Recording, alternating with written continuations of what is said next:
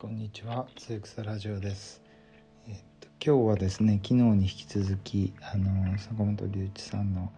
あの追悼版のことをちょっといろいろあの話そうかなと思っていたんですけど、でもよく考えるとやっぱり今回のコンピレーションっていうのはあの音楽が全てであって。なんか特に僕がこう喋るような話もないんだなないなとか思っています。であのまああの下世話な話ですけどあの僕がこうこのアルバムを作るに至るまでどんなことをしたかっていうのもねちょっとあのお話ししたら興味のある人は興味あるかなと思って今日はそこを話すことにします。で最初多分僕はトータル50人弱ですねの人にあのどうしてマイクロアンビエントミュージックっていうあのタイトルで曲を非楽器音を中心とした静寂をもたらす音楽っていうことであの作るのかっていう説明をですねあのみんなに、えー、まず文章で配ってですね結構な長文だったんであのそれを英訳もして、え英語の人には英語でメールをして、日本語の人には日本語でメールを最初しました。でそこからまあ何人かの方はあの最初は自分はそういう追悼とかってあんまり得意じゃないんでみたいなあの返事が何人か返ってきたんですよね。で結構あの音楽をやってるとですねあの何かのためっていうまああの僕の言葉で言うとイントロピーな言葉ですけどそういうあの目的を持って音楽をやってる人やっている一流の人たちですね。っていうのが意外と僕の周りではなくて。でこれまでも何回かいろんなコンセプトを伝えて何とかのためっていうことであの音楽をこう作ろうみたいな話もちょっと出たことあるんですけどやっぱり僕自身も何かのためってなると意外と音楽をあんまりあの作る気分になれないというか自己表現としてやってるところが大きいんですかね。でまあ他のミュージシャンの方も結構そういう方が多くてでそうだったんですけどで僕がこのあのコンピレーションであの一番形にしたかったすることの意味があるなって思ってたことはですねあの坂本さんの追悼とかあのいろんな評論がですね今すごい勢いでたくさん世の中に出てますけどでもそういう評論とかあのいろいろ坂本さんを考えるっていう時にどうしてもやっぱり YMO とアカデミー賞の話ばっかりになっちゃうんですよね。であのその時代ももちろんあの素晴らしかったと思うし僕も大好きなんですけどでもいわゆる坂本さんが最後晩年にいろいろそういう政治的な発言もすごく増えてあの活動をするようになってでそのタイミングっていうのが もちろん若い頃からずっとされてましたけど本当に自由になってやれるようになったのっていうのはやっぱり2000年以降ですよね。のあの多分アカデミー賞も経て、え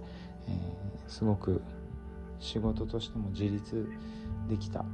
日本の仕事だけにこだわらなくてあの日本の仕事だけに絞らなくてもあの海外からもたくさん来るしあのそういうむしろ仕事を断る方が大変だぐらいのあの感じで仕事をされてたっていうことで、まあ、音楽家としてすごく自立していたっていうのが大きいと思うんですよね。でそういうふうに自立してから自分のやりたい音楽をやるようになってからの坂本さんの音楽っていうのはまたもう全然それまでと全然違う音楽だと僕は感じています。でそこの部分に対してすごく敬意を持っている音楽家が非常に多いんですよね。特に晩年の坂本さんと関係の近かった人たちはそういう人が多くて。でそこをコンセプトにその晩年の静かな音楽に対するあのオマージュとして作品を作りたいっていうことを、うんあのお話ししてですね。でそうするとまあ音楽的にこう影響をすごい強く受けたわけではないけど坂本さんのその生き方にはすごく敬意を表してるとかそういう方々もあの参加してくれるようになってで、うん、そこを、まあ、まず最初説得して人数を集めてですね。でそうするとホームページも作らなきゃいけないのでホームページは友達に頼んでですね。で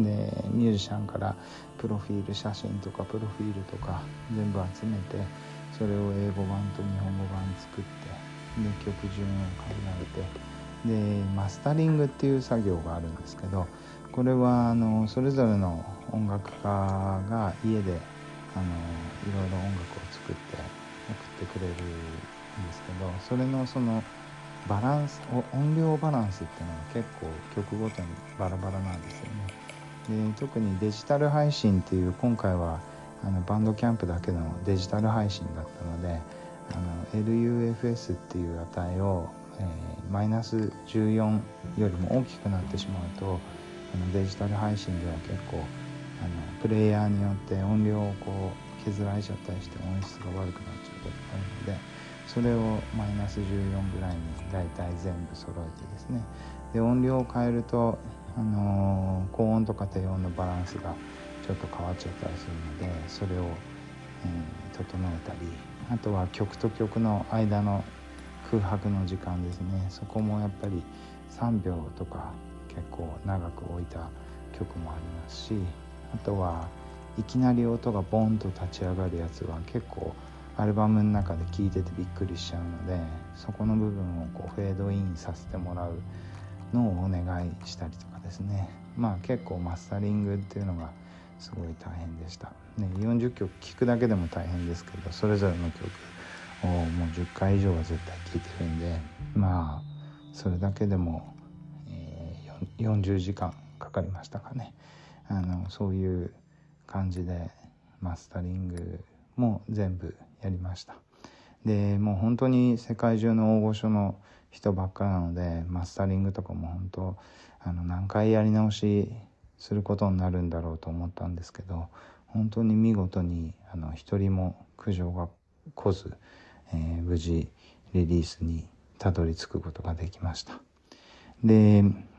あのリリースするだけでもね、ま、周りの人にみんな知ってもらわなきゃいけないのでそれで生まれて初めてのプレスリリースですねあのいろんな人に聞いてもらうために雑誌とかそういうところにあの企画の概要を全部書いてですね送ったりするのもまああの昔からお世話になってる友達とかにあの手伝ってやってもらいました。でこういうその過程でですねすごくあの大変なことだなと僕も最初思ってましたし途中でなんで俺これやってんだろうみたいなあの感じに一瞬なる時もあったんですけどとりあえず僕はまあ特にま目的とか目標とかそういうのもあんまり持たずこうスタートすることを最近はちょうど大切にしてたとこだったので結構黙々とあのしかもみんな知り合いだったり尊敬してるミュージシャンだったのでメールするのも全然苦痛じゃなくてでその制作が進んでいくにつれてあの皆さんのその寛大な精神というかそういうのにも触れてあの本当に不思議なぐらい特に何のストレスもなくあの最後のリリースのところまで行きました。でこういうふうに行けたっていうのは別に僕がそういう連絡が器用だとかそういうのはむしろ逆でいつも怒られるキャラなんですけどそういうのがあのうまく本当に調和の中で進んだっていうのはあの音楽家たちの坂本さんに対する敬意からこう来てるんじゃないかなというのを実感しました。